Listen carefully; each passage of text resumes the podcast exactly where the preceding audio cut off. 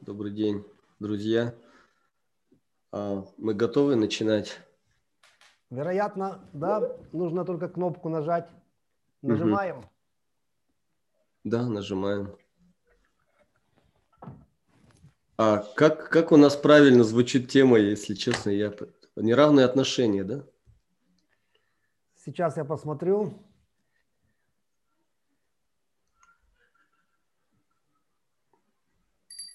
Так, мы в прямом эфире. Один вариант такой. Равенство и неравенство в браке. Какие плюсы и минусы? Будем от такого отталкиваться? Да. Сегодня моя очередь задавать вопрос, Антон. Поэтому я бы хотел у тебя, как у специалиста именно в Джотише, это система, которая...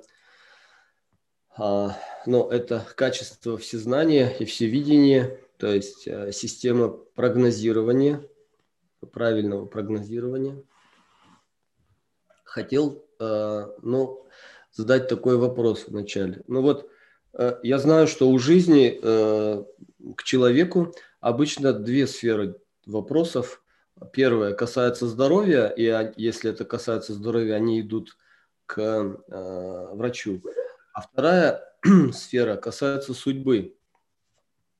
И когда человек имеет какие-то трудности и проблемы в судьбе, то он чаще всего идет к психологу или астрологу, или вот такому человеку, который в этом деле разбирается. И чаще всего... эти вопросы будут касаться отношений.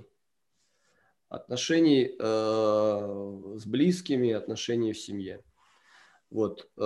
Как часто ты сталкиваешься, насколько часто это происходит в твоей практике? То есть вот, люди, приходя к тебе,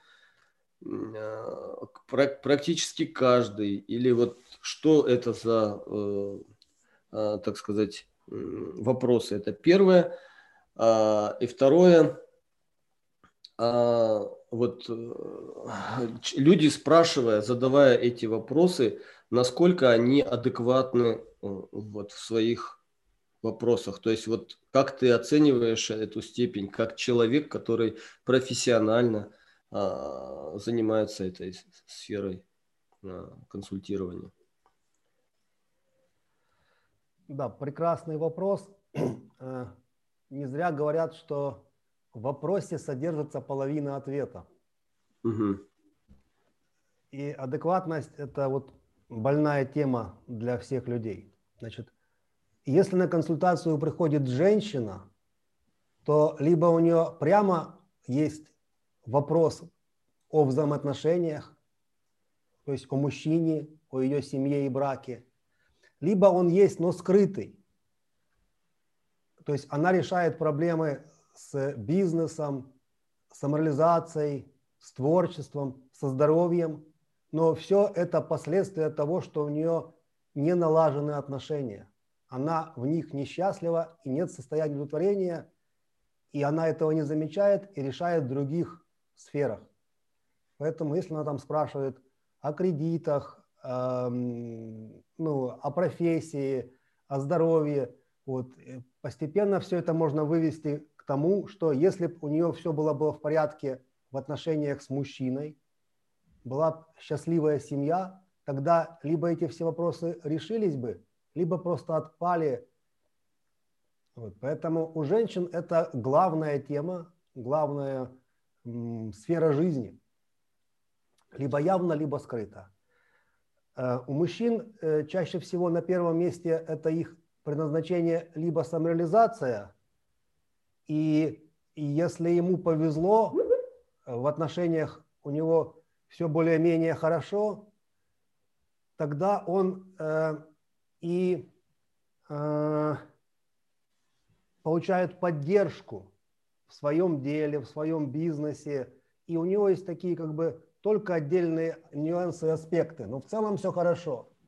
Угу. А если у нее проблемы с женщиной, помягче, ну, она устраивает ему испытание, вот, это его сильно дезориентирует, дезинтегрирует. И пока он этот вопрос не решит, то у него будет постоянно такая, как бы, вот, как заноза, да, как больное место, из-за которого у него не идут дела в бизнесе и все остальное. Вот, таким образом, как бы, вот, прямо или косвенно это касается всех и мужчин, и женщин. Угу. Теперь насчет адекватности. Вот правильно ты это спросил. Как бы это мягко, но четко объяснить. Но вот я иногда даю интервью там на телевидении или журналистам, и они спрашивают, как построить отношения, чтобы было все хорошо. И будучи реалистичным пессимистом, я говорю, но какой бы вы тип отношений ни выбрали, все равно будут огромные сложности. И причина вот в этом слове неадекватность, которую ты сказал. Вот люди думают, что есть тип отношений, который является как бы решением. А вот давайте построим равные отношения, будет взаимная любовь, и все будет хорошо. Но люди не умеют даже это правильно строить. Потом они намучились, набыли шишки, там разводы. Ну, наверное, потому что это были равные отношения. Давайте попробуем построить неравные отношения. Но и там еще сложнее. Либо нужно уметь быть преданным и идти, как вот модное слово «служить». Либо нужно уметь управлять и вести. А люди не только не умеют, они не хотят этому учиться. Вот, и поэтому они требуют счастья в личной жизни. Вот, женщина говорит, что «ну я же женщина, то есть я имею право быть счастливой, что здесь не так?» Но на какие-то самые небольшие указания, что вот она неадекватно себя ведет с мужчиной, вот, она на это не реагирует. С одной стороны, она требует счастья в личной жизни, с другой стороны, либо какие-то шаблоны в отношениях соблюдает совершенно неэффективно, разрушающие, и не хочет ничего в себе изменить. Вот такая картина у нас. Да, понятно. То есть, если я правильно сейчас услышал, то люди, задавая вопросы, сами находятся в состоянии ожидания ответов, которые они уже, ну, как бы это сказать-то, ожидают. То есть они ожидают их как бы уже по сценарию, но неадекватность их в том, что их ожидания не совсем уместны. То есть, скорее всего, если бы они как бы были правдивы, то, в принципе, им не нужна была бы консультация, и этот ответ, за которым они пришли, он бы уже в жизни, ну, наверное, как-то проявился, правильно? А поскольку он не проявляется, то причина их прихода самого на консультацию, наверное, говорит о том, что у них, ну, они пришли зачем тогда? Вопрос. Но как вот в одном фильме было сказано, людям нужны легенды. Так. Вот они прочитали книжку, там какой-то мужчина собирал в гараже компьютеры и стал миллиардером. И эта легенда, это вдохновляет, возбуждает. Вот. Или какая-то девушка поехала в Индию, встретила там парня, свою судьбу, и она счастлива. И мужчина думает, что в гараже там собирать, чтобы стать миллиардером. А женщина думает, куда поехать, в Мексику или в Индию. И вот эти вот легенды, ну и то же самое с духовностью. Кто-то поехал в Индию, сел под баньяновым деревом и просветлел. И думают, где же это дерево, куда бы сесть. И они хотят таких ответов. То есть вот у меня женщина спрашивает, так куда мне поехать, чтобы я там его встретила? Ну, кому-то одному повезло, и он встретил. И его там наставник у него был, этой девушке, которая повезла, он ее инициировал, он пробудил в ней опыт, чтобы потом держаться за него и не испортить все это. И, допустим, пойти за мужчиной и держаться за этот опыт. Ну вот как ты делаешь, да, ты же вот женщинам говоришь, что нужно делать, и они это чувствуют, потом вспоминают это ощущение и могут за него держаться и не ошибиться. А если у него просто шаблон, вот ты его встретишь, и все будет хорошо, и там свадьба, и дальше сплошное счастье. Вот. Тогда даже если она его встречает, она или проходит мимо, либо сразу же все портит. Вот. Поэтому люди хотят какого-то шаблона. Согласен. Такие отношения или такие, и все. А потом как бы ничего уже делать не нужно. Вот в этом главная неадекватность. Они берут какие-то отдельные примеры, ну, да. Иногда из подруги, которой повезло, иногда просто выдуманные, которые написаны на сайтах, в книгах, в фильмах, вот, и они находятся в иллюзии.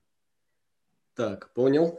Но из твоего ответа предыдущего я услышал, что неравные отношения – это какая-то сплошная иллюзия, какую-то игру, вернее, равные отношения. А неравные отношения – это очень сложный путь, процесс.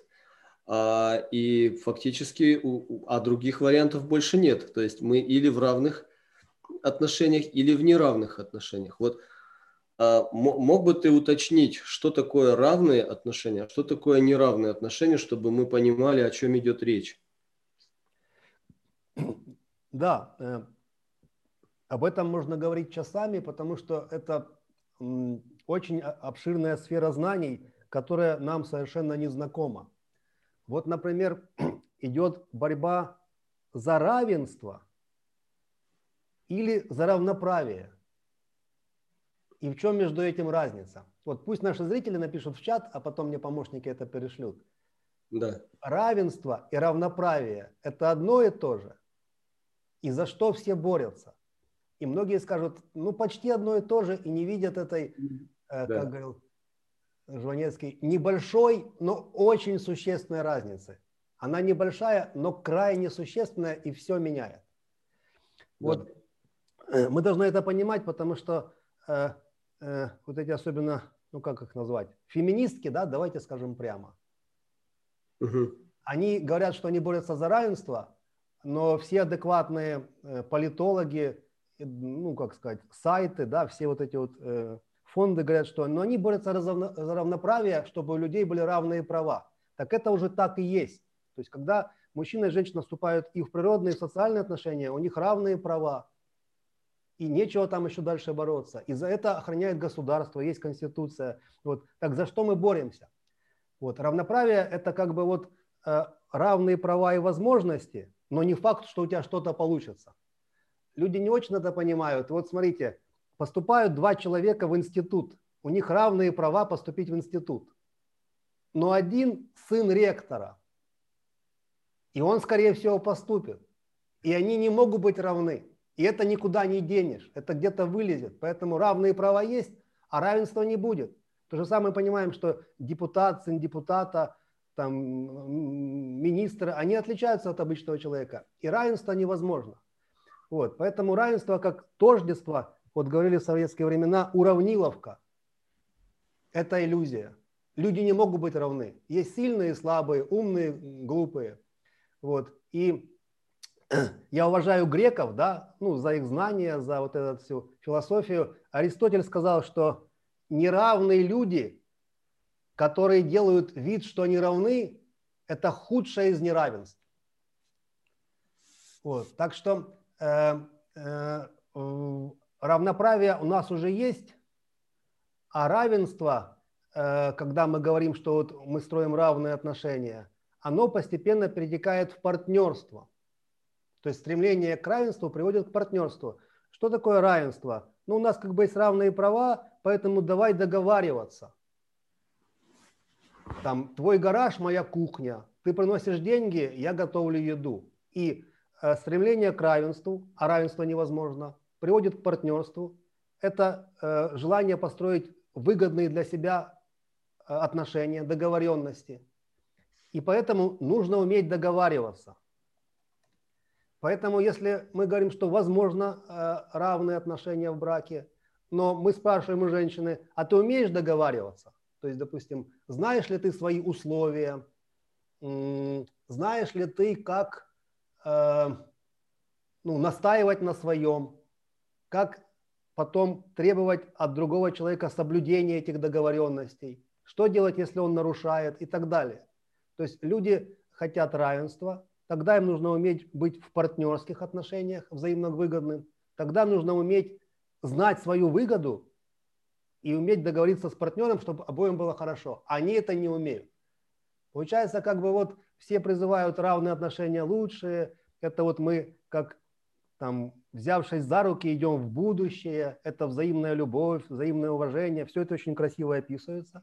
Вот. Но поскольку люди не умеют выгодно договориться в своей жизни, то они постоянно договариваются, передоговариваются, постоянно меняются правила, условия, им не удается договориться, и это приводит к, сейчас как это, ну, в лучшем случае к спорам. Ну, каждый отставит свое мнение, а в худшем случае к конфликтам, вплоть там до самых жестких форм. Да. Вот. Ну и там есть много других нюансов, но мы их оставим как плюсы и минусы. Вот. Но суть какая? Равноправие уже есть, не надо за него бороться. Равенство невозможно, потому что я потом подробнее объясню, почему. Но сейчас пока как бы мы вот должны понять, что мужчина и женщина не равны не только в физиологическом смысле. У них разная психика, разная мотивация, они по-разному проживают жизнь, поэтому, ну, по крайней мере, женщина рожает, а мужчина не рожает, и от этого никуда не денешься. Да. Поэтому стремление к равенству обязательно приведет к партнерству, но поскольку люди не умеют быть в партнерских взаимовыгодных отношениях, они конфликтуют, спорят и чаще всего используются манипуляции. Да. Да, интересно. Антон, а вот скажи, а почему у людей вот эта способность договариваться, ну, ее практически, ну, если и есть, то очень мало? То есть это в чем причина? Или это в принципе невозможно? То есть вот договориться о не о равноправии, а о равенстве. Ну, о партнерстве. О партнерстве, да, назовем это так. То есть подписываются договора, все хорошо, но в любом договоре оговаривается какой-то срок и условия, если вдруг... То есть это означает, что если это явление имеет место в жизни, то оно имеет определенно какой-то срок давности, да? Почему так? Ну, договор, он не сильно меняет ситуацию. То есть, если люди не умеют договариваться на словах, то от того, что мы вот это вот запишем что-то текстом, лучше не станет. Просто это как бы более оформленная, выраженная форма, способ договариваться. Но вот давайте вспомним в школе, да, я учился в 3 школах, и в каждой школе был какой-то мальчик, который умел договариваться. Он менял там линейки на ручки, что-то продавал, покупал, у него всегда были деньги. Вот. Мы там его немного обзывали, ну, в те времена спекулянтом, но он умел договариваться, он все время что-то приносил, с кем-то менялся, при этом менялся всегда в лучшую сторону, у него накапливались вещи и деньги. Но ему повезло, вот. Но не все же обладают таким талантом. А как мы можем уметь договариваться, если нам не повезло, мы там не 1 из 100, и мы это никогда не практиковали? Вот возьмем детский сад. Ну, мы отбирали игрушки, и когда была драка, нас воспитательница разнимала. И кто нас учил договариваться? Никто. Пойдем в школу. Вот, Платон, Аристотель, да, они молодцы. У них были диалоги Платона, и там создавались такие группы, для исследования, для обучения. Старшие учили младших, и они между собой договаривались, и там уже приходил учитель, разбирался, если что-то не так. Вот. То есть, когда есть иерархия в обучении, есть старшие и младшие, учитель учит старших, старшие учат младших учеников, они делают какие-то группы, которые между собой, как назовем, конкурируют, да, а внутри себя договариваются. Вот. Это же не только было в школе Платона и в древней системе обучения многоуровневой иерархической. Так построена, допустим, армия. Там есть маленькие группы, они между собой договариваются, а снаружи конкурируют. И это должны быть навыки. И это должно быть с детства, еще со школы. Но у нас какое обучение? Один главный учитель и 30 учеников. И там никто никогда не договаривался. Вот. И с детства человек как бы просто следует правилам, просит, ему дают. Не дают, он либо отказывается, либо манипулирует. И такого опыта нет. И потом, когда человек созревает, надо вступать в отношения, там 16, 18, 20 лет, человек и мужчина, и женщина никогда не практиковал умение договориться, знать, что я хочу, видеть, что нужно другому и войти в взаимовыгодные отношения. Поэтому нет такого навыка, нет такой практики. И потом, когда раз они вдруг сошлись, там, поженились или просто живут вместе, они первый раз вот, в 20 лет пробуют о чем-то договориться, видят, что они никогда этого не делали и не умеют. Никто этому не учит. Угу. Это пробел очень большой. Значит, есть определенная перспектива школа договорных отношений, да? Или что-то вот, какой-то формат, где людей дают им такой навык, где они, по крайней мере, могут этот навык потом использовать в своей, ну, даже обычной семейной жизни, не будем уже там говорить о бизнесе и так далее.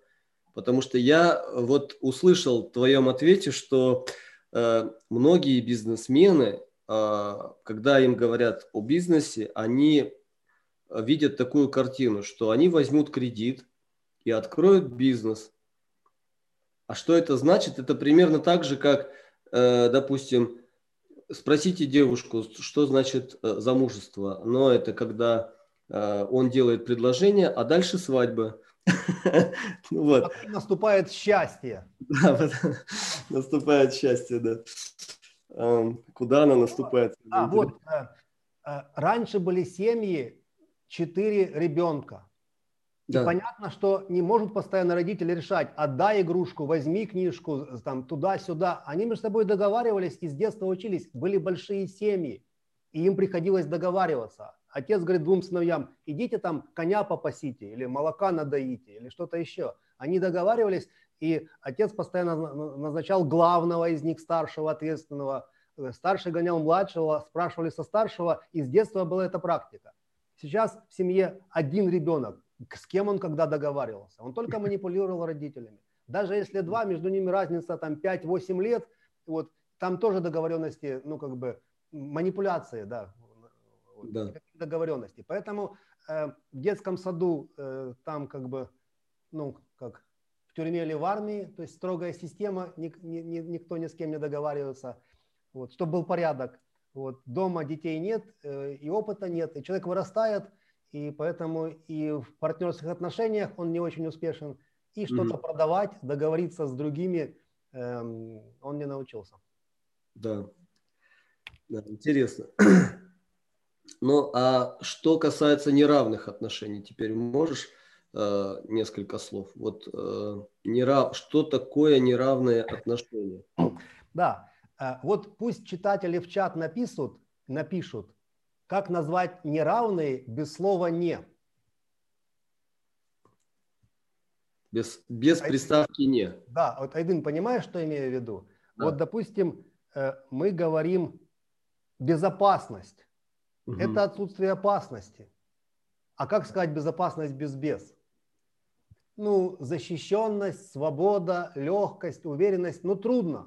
Да. Да. Или вот там несчастье. Ну, хорошо и слово «горе» и «печаль», да. А как сказать неравные отношения без приставки «не»? И возникает ступор. То есть мы знаем равные отношения, что-то противоположное неравные, но мы даже не знаем их название. Как их назвать? Я не буду подсказывать, я подбирал эти слова, ну, подобрал 5 или 10, но все равно есть какие-то нюансы, они не отражают этого смысла. То есть, как бы вот, у нас даже слова утеряны, чтобы это называть. Да, мы не можем назвать точное слово, которое бы... не опиралась на зеркальное. На отрицание того, что мы знаем. То есть есть известное нам знание, равные, и есть отрицание И дальше ничего. Да, как интересно. Вот есть ответ иерархичные. Но в принципе неплохо. Да? Иерархичные отношения. Понимаем такую формулировку? Ну, если есть еще какая-то, было бы интересно увидеть, услышать. Да. Взаимозависимые или просто зависимые. Ну, тут есть сразу негативная оценка. Зависимость, то есть я зависимый, я никто, я без другого как бы неполноценный и так далее. Слово «зависимое» оно имеет негативную окраску, вот, и поэтому лучше его не применять. Бракованные отношения, написала одна женщина. Но в плохом смысле есть немецкое слово «брак», которое означает «изъян». Это не оно. А есть прославянское слово «брачуватыся», «братыся», «браты». Вот. Там брак, когда кто-то кого-то взял. То есть отношения брачные, когда кто-то кого-то взял, в принципе, подходит. Но это просто получается такая коннотация брачные, как в браке. А в каком? Ну, государственном, оформленном. Поэтому это слово уже заняло государство. Ну, я думаю, больше вариантов не будет. Да, иерархичные. Иерархичные. Статусные еще иногда говорят, поскольку у людей разные статусы. Но это похоже как бы имиджевые, крутые. Тоже не совсем лучшее слово. А если бы, допустим, мы будем применять централизованные отношения. Ну, в принципе, правильно, но почему-то сразу демократический централизм и какой-то уже уклон в политику идет, да? Централизованная власть, централизованное управление. Тут что-то становится какое-то все неживое, и для семьи какое-то слово не очень приятное. Хотя по смыслу это прекрасно. Есть центр в семьи. Партнерские отношения нет центра. Или два центра, что означает отсутствие центра. То есть центра не может быть два, как свежесть бывает первая, и она же последняя. Последняя, да. Совершенно верно. Да. И... Есть довольно разумные психологи, они предложили такой вариант, когда отношения иерархические, то есть статусные, централизованные, неравные, есть центр и создается глава семьи и вертикаль власти. Это модное слово вертикаль власти. Их называют вертикальными отношениями. А когда все равны, и неважно это два человека, мужчина-женщина, партнерстве, или семья вся равная, которые собираются на так называемый семейный совет и выслушивается мнение детей и принимается какое-то демократическое решение. Это называется горизонтальная семья, потому что все равны и все по горизонтали. И, в принципе, неплохие названия, они даже кое-что показывают. Вертикальные отношения, то есть иерархические, централизованные, когда есть статус главы, они показывают движение либо вверх, либо вниз. Вверх – это к духовным ценностям, вниз – к материальным ценностям. И есть движение развития. Ну, к природным ценностям вниз. Вот. А когда горизонтальное – это как бы вот такая экстенсивная, и это движение к социальным ценностям, и по большому счету развития нет. Ну, просто накопление социальных, как назовем, благ, которые... Жванецкие, они купили цветной телевизор, они жить стали лучше? Нет, смотреть стали лучше, а живут так же плохо. То есть они приехали из двухкомнатной в трехкомнатной, но там же точно так же несчастные и мучаются, только уже в большей квартире. Жилой площади, да, хорошо. Да. Вот, поэтому я не знаю, какое это, вот еще чистое преданное служение, дхарма, союз. Ну, союз, есть же, как бы назовем, творческий союз, правильно, да? Он не подразумевает отношения. Союз – это ассоциация. Ну, в общем, можно назвать вертикальные, централизованные, если это не очень слово механистическое, иерархические, но фактически у нас нет какого-то, ну, четкого слова. Точного слова, да, нету его просто. Я вот сейчас тоже перебирал и... Вот не смог. Это как-то связано с владением. одного другим.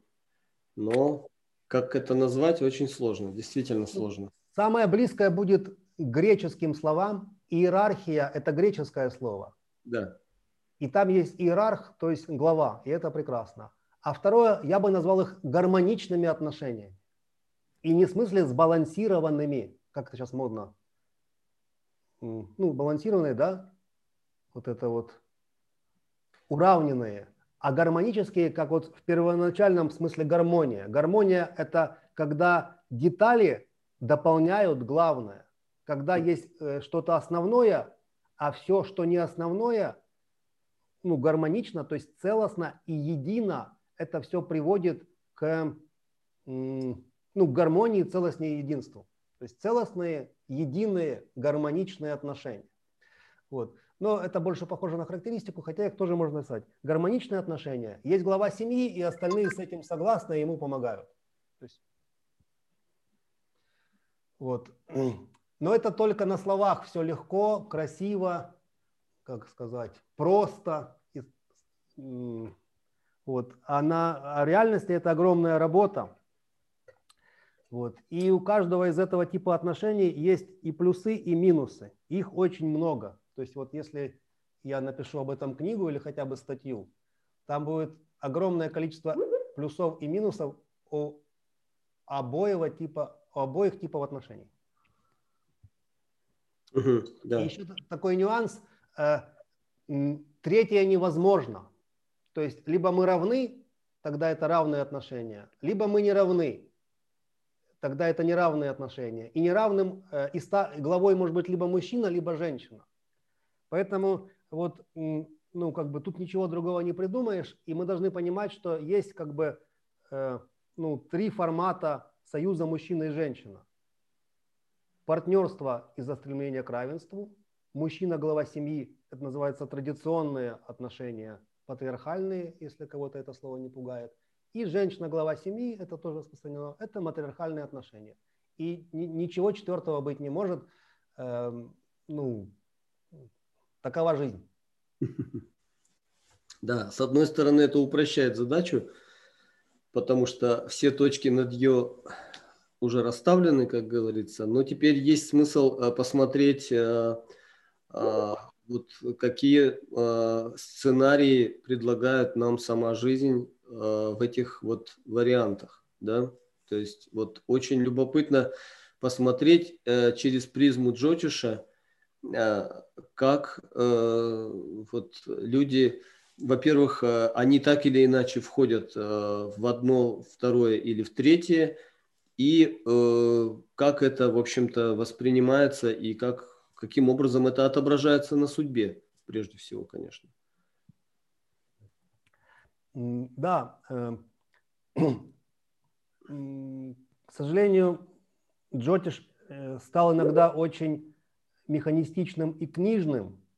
И астрологи, допустим, видят в сфере отношений, ну, партнерства, брака, например, Граху Будха, и говорим, ну, вам нужно договариваться, потому что Будха – это Граха, который дает стремление к партнерству и к равенству. Но не факт, что это сработает. И наоборот тоже, там, допустим, находится Сурья, это человек вступает в отношения с чувства долга ради чего-то высшего, и ему рекомендуют, например, там, иерархические отношения, не факт, что это сработает. Сейчас я хочу задать третий вопрос к читателям, к зрителям, слушателям. Вот. Можно же строить отношения в виде какой-то схемы, которая совершенно не живая. Как вот можно питаться по какой-то диете, которая вообще не дает здоровья и придумана каким-нибудь не специалистом.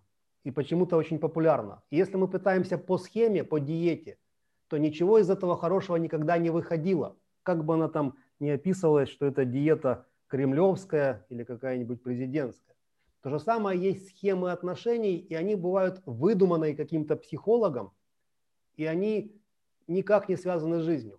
Поэтому, когда мы говорим, как же построить отношения, нам нужно отличать, что существует реально, то есть то, что но есть в жизни как действительность настоящая, и что не существует.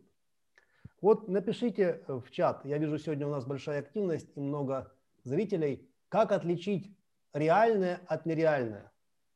Откуда мы знаем, что существует? То же самое, как вот, ну, базис для отношений. И то, что выдумано и на что не стоит полагаться. Потому что если мы начнем собирать информацию, огромное количество рекомендаций, и они ж не проверенные жизнью. Как мы можем им доверять? Как мы отличаем существующее от несуществующего? Как мы отличаем реальность от иллюзии? Как мы знаем, что есть в жизни, а что выдумано? Да, но прежде вот, Антон, тут у людей есть такое понимание, как вот гармония. Вот одна из слушательниц спрашивает, что разве в Кали-Югу возможны гармоничные отношения? И знак вопроса. То есть вот что такое гармоничное отношение с точки зрения контекста сегодняшней нашей беседы? То есть можешь сказать свое выражение о гармонии, а потом через призму этого, возможно, людям смогут более точно сказать, что реальность, что реально, а что нереально. Ну, гармоничные отношения – это значит, что они иерархичные, есть глава семьи, назовем его центром или смыслом семьи, а все остальные, прежде всего его, как бы, уже слово «партнер» не подходит, ну… Спутники, будем говорить. Спутник, да. Это признает. Тогда, если гармоничные отношения матриархальные и женщина – глава семьи, тогда она реально сильная, у нее есть источник силы в виде вышестоящего, например, наставника. Мужчина признает ее силу, вот, и за ней следует, ей помогает, является ее спутником, но в мужском теле. Вот, и они входят в вот это состояние целостности. Она ведет, знает куда, знает как, берет на себя ответственность центра семьи, а мужчина это признает, ей помогает, с этим не спорит. И это гармония, но матриархальных отношений. И наоборот, что как бы лучше, но реже бывает, мужчина глава семьи, он реально сильный не только социально в контексте своего дела и успеха, а природно. Вот. Женщина эту силу чувствует, эта сила наполняется, эта сила делает ее счастливой, она видит смысл в том, что он глава семьи, и ему доверяет, а доверяя ему, она автоматически становится спутницей и ему помогает. Вот это два варианта гармоничных отношений. Вот. Понятно, что они не идеальные и не такие, какие они были в золотые времена, но это как бы тенденция правильная, и даже при приближении к ней не в идеале.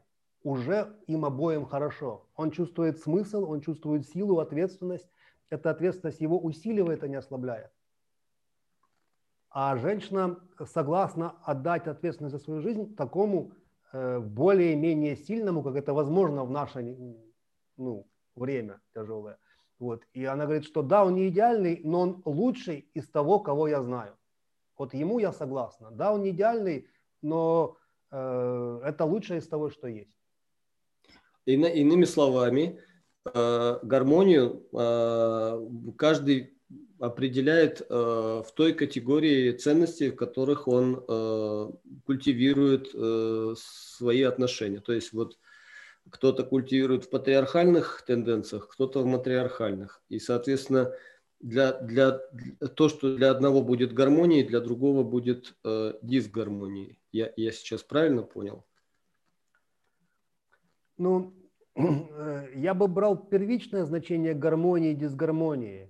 То есть гармония – это ощущение смысла в жизни, который наполняет. А все остальное является дополнением, комментарием и чем-то вторичным, но усиливающим жизнь. И тогда, допустим, для спутника смыслом семьи является вот этот тут глава семьи, который берет на себя ответственность.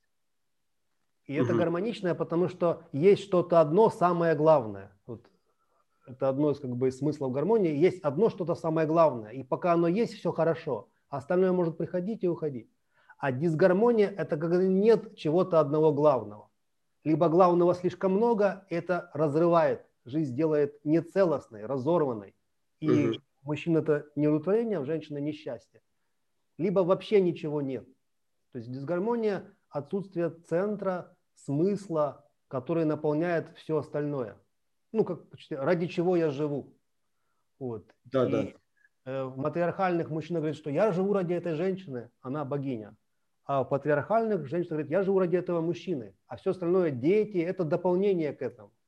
Иными словами, есть какой-то общий принцип гармонии, а вот проявления этого принципа, они могут быть диаметрально разными.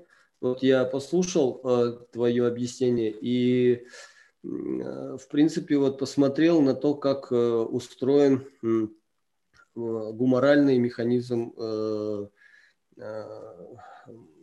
системе, в организме человека, допустим. В принципе, не только человека, но и у человека в том числе. Существует иерархическая тоже система управлений этой системой. Допустим, есть гормоны более низшего порядка, а есть гормоны более высшего порядка. И таким образом, допустим, гормоны, допустим, энзимы кишечника, которые подчинены гуморальной системе, они вырабатываются тогда, когда выбрасываются определенные медиаторы, которые вот сразу же выработка тех или иных ферментов или соков начинается тогда, когда идет в кровь попадает определенный гормон, там, который говорит о том, что надо вот срочно вырабатывать и выбрасывать именно вот этот фермент, который переваривает именно вот эту углеводную там пищу или белковую пищу или там с высоким содержанием жиров и так далее. А те, в свою очередь, управляются гормонами, там, которые вырабатываются в поджелудочной железе, а те, в свою очередь, реагируют на гормоны, которые вырабатываются еще более высокого порядка, там, уровня щитовидной железы. Те, в свою очередь, вырабатываются на выбрасываемые медиаторы из таких гормонов, там, как гипофиз и, может быть, еще более высокого уровня талямуса. То есть вот какая-то такая иерархическая система управления, она дает возможность какого-то каскадному такому механизму. И я вот сейчас увидел, что вообще слово «гормон», там вот есть вот это «моно». То есть «моно» – это что-то одно. То есть вот если этого нет, то и следующего тоже нет. То есть вот этот механизм, эта цепочка разрывается, и тогда возникает дисгармония. То есть нарушение гармонии, в сущности, это нарушение, как люди полагают, равновесия, потому что вот я сталкиваюсь с тем фактом, что под гармонией люди подразумевают равновесие. Как баланс.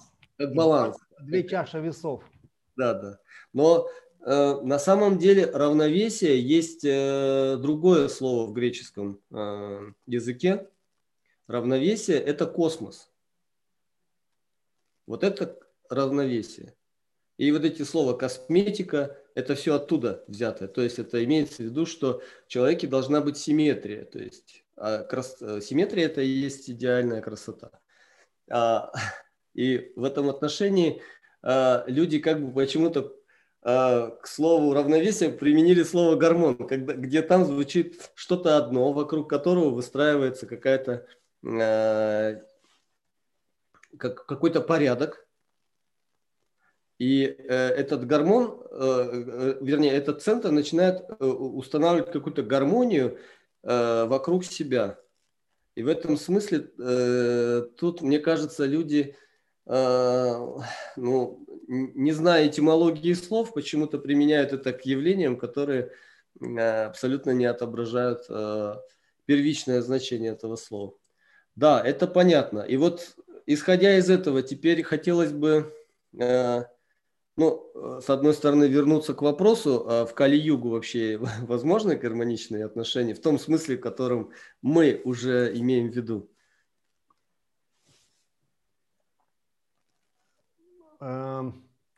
Они не только возможны теоретически, они существуют практически, и мой личный опыт это подтверждает.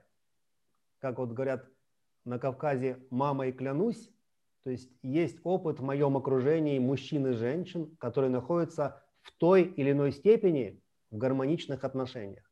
Да, они оба не идеальны, глава семьи не бог и совершенно сильнейший, ответственнейший, безошибочный человек. И помощники не идеальные, преданные спутники. У каждого свои есть нюансы. Вот. Но они к этому приближаются, они видят в этом ценность. У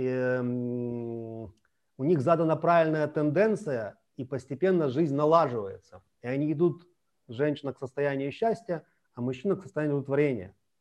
Вот. Они задали правильную тенденцию и знают, как ее поддерживать. Поэтому это возможно, но вы правильно с таким скептицизмом в чате об этом пишете, потому что это не часто встречается. Насчет этого баланса, такая тенденция времени, что компьютеры децентрализованные, политика хочет быть тоже децентрализованной. И это так называемые центробежные стремления. Вот эти все противовесы в политике, контроле. То есть, это может быть то, что называется Кали-Юга, это тенденция времени, когда мы идем от централизации к централизации. И из-за этого извращаются сами понятия. И гармония – это когда есть один центр, как в Солнечной системе есть одно Солнце, в клетке есть одно ядро, в атоме есть одно ядро, это реальная гармония. Атом очень сильный, крепкий, стабильный, гармоничный, его очень трудно разрушить. Солнечная система очень стабильная, клетка тоже стабильная система, поэтому гармоничные централизованные системы, они очень крепкие, стабильные, и если у вас будут гармоничные отношения, то есть будет глава семьи, то семья будет крепкая и сильная. И раньше, когда не было этих демократов, либералов, семьи были патриархальные, крепкие, стабильные, и государство было очень стабильным. Сейчас это слово говорит, вы говорите о гармонии, да, но это баланс, это равенство. И нет одного центра, и в этих весах, которые балансируют, центром является ось, вокруг крутятся оба, мужчина и женщина. И пытаются уравновеситься. И нужно постоянно сильного ослаблять, а слабого усиливать. И сильный теряет свою силу, чтобы сбалансировать равноправные партнерские отношения. А слабый ощущает незаслуженную силу, искусственную силу, не всегда чистую и светлую силу. И начинает манипулировать и использовать не очень чистые методы. Да, но это же как раз тот опыт, который мы попробовали, будучи пропитаны идеей социализма и коммунизма. Да? То есть, в сущности, идея коммуны-то и заключалась в том, чтобы уравнять всех, и причем не только бедных и богатых, между собой, что в принципе не так сложно, отбери материальные блага у одних и раздай поровну всем остальным, и ты сделаешь всех одинаково самодостаточными, вернее, не самодостаточными, а одинаково богатыми, вернее, одинаково в материальных благах уравновесить людей. А идею, как сделать всех одинаково в интеллектуальном отношении, то есть умных, то есть или глупых. Как сделать так, чтобы умный был равный глупому? Это задача немножко потяжелее, как мне кажется. Кстати, если продолжить эту мысль, то как сделать одинаковыми мужчину и женщину, детей и взрослых, и дальше, если развивать, то вообще можно, конечно, с ума сойти просто. Да, сейчас, наверное, попробую в это углубиться. Вот, когда мы говорим, там, как уравнять умного и глупого, ну, люди это не очень воспринимают, потому что ум-то он не сразу виден, да? Ну, допустим, там ты читаешь человека, физиогномику, прану, ты видишь умного и глупого. Но большинство людей ничего этого не видят, а на вид все красивые. И когда, говорим, мы уравниваем мудрого и глупого, люди не понимают. И тогда что доходит до людей больше всего? Деньги, да? Мы говорим, ну вот что такое уравниловка? Социализм, коммунизм или равное партнерское отношение в семье? Когда один сдал $1, другой сдал $1000. Они заработали 500 и делят пополам по 250. Вот это есть уравниловка, и она возвращает того, кто сдал $1. Я же тоже участвовал, а у нас равенство, делим поровну прибыль. Вот. А адекватность и гармония, когда это делится пропорционально, вот тебе твой процент, то есть ну, на твою мудрость, на твою силу, на твой разум, вот тебе твоя доля. Если скажут, ну это же нечестно, хотя это на самом деле честно. То есть через деньги люди лучше понимают, что уравниловка, она развращает те, кто ничего не делают, те, кто слабые и глупые. Вот, и мы это видим на примере каких-то там квот, льгот и всего этого остального. Да. Вот. А сильных она ослабляет, и сильному нет смысла быть сильным. И поэтому сильные ослабляются, а слабые развращаются. Теперь насчет того, что как это можно уравнять. Ну, вот эти банальные примеры, что мужчины когда-то начнут рожать, мы не будем к ним обращаться. Вот почему юмористы любят шутить про секс, да? Да. Это единственное, что в жизни людей осталось природное, что они могут прочувствовать. И то не факт, что они что-то чувствуют во время секса, но я на это надеюсь. И поэтому шутки через секс и какой-то сексуальные анекдоты, сексуальные скандалы, они хоть как-то людей пробуждают, оживляют, потому что это небольшая часть природной жизни, которая еще осталась. Вот теперь давайте через секс. Я как бы искал другие способы, чтобы до людей донести. Не очень доходит. Угу. Вот, давайте через секс. Мы же все взрослые люди, да, попрошу детей отвести от наших экранов, и мы поговорим о сексе. Вот я спрашивал, что мы реально можем проживать как существующее? Это то, что мы чувствуем. Если мы чего-то не чувствуем, то не факт, что это есть. Поэтому таким образом можем отличать реальное, настоящее знание от выдуманных, не работающих, не живых схем. И секс – это плотные физические отношения мужчины и женщины, которые мы можем реально проживать. И нам они даны Богом и природой не только для того, чтобы мы зачинали детей, а чтобы получали опыт плотного, ощущаемого взаимодействия. Чтобы мы проживали через чувства, через опыт ощущений наше соединение. И это пример гармоничных отношений, потому что после секса оба счастливы, оба, ну, удовлетворены, обоим хорошо. Но там есть противоположная ситуация. Мужчина напряженный, сконцентрированный, твердый, а женщина максимально мягкая и расслабленная. Если мужчина будет мягкий, у них ничего не получится. Если женщина будет жесткая, сконцентрированная, сухая и в прямом, и в переносном смысле, у них ничего не получится. То есть, создавая противоположные тенденции. Один сконцентрированный, напряженный, твердый, жесткий, острый, проникающий. Второй мягкий, текучий, расслабленный, впитывающий, принимающий. Они входят в противоположных тенденций в единое соединение. И обоим очень хорошо, ну, мы это знаем на опыте, вот, и они чувствуют состояние целостности, единства, гармонии, хотя бы ненадолго. И природа показывает пример правильных отношений, правильной гармонии. Один входит, другой впускает. Один концентрируется, другой расслабляется. Один излучает, другой впитывает. Один твердый, другой мягкий. Один проникает, другой его привлекает. И обоим хорошо. Вот это не схема, это не концепция, это реальный опыт, который мы можем проживать, если забыли пойти позаниматься сексом. И это нам пример, как должно быть правильно. Вот. И это не только у мужчины и женщины. Точно так же, допустим, учитель входит в ученика.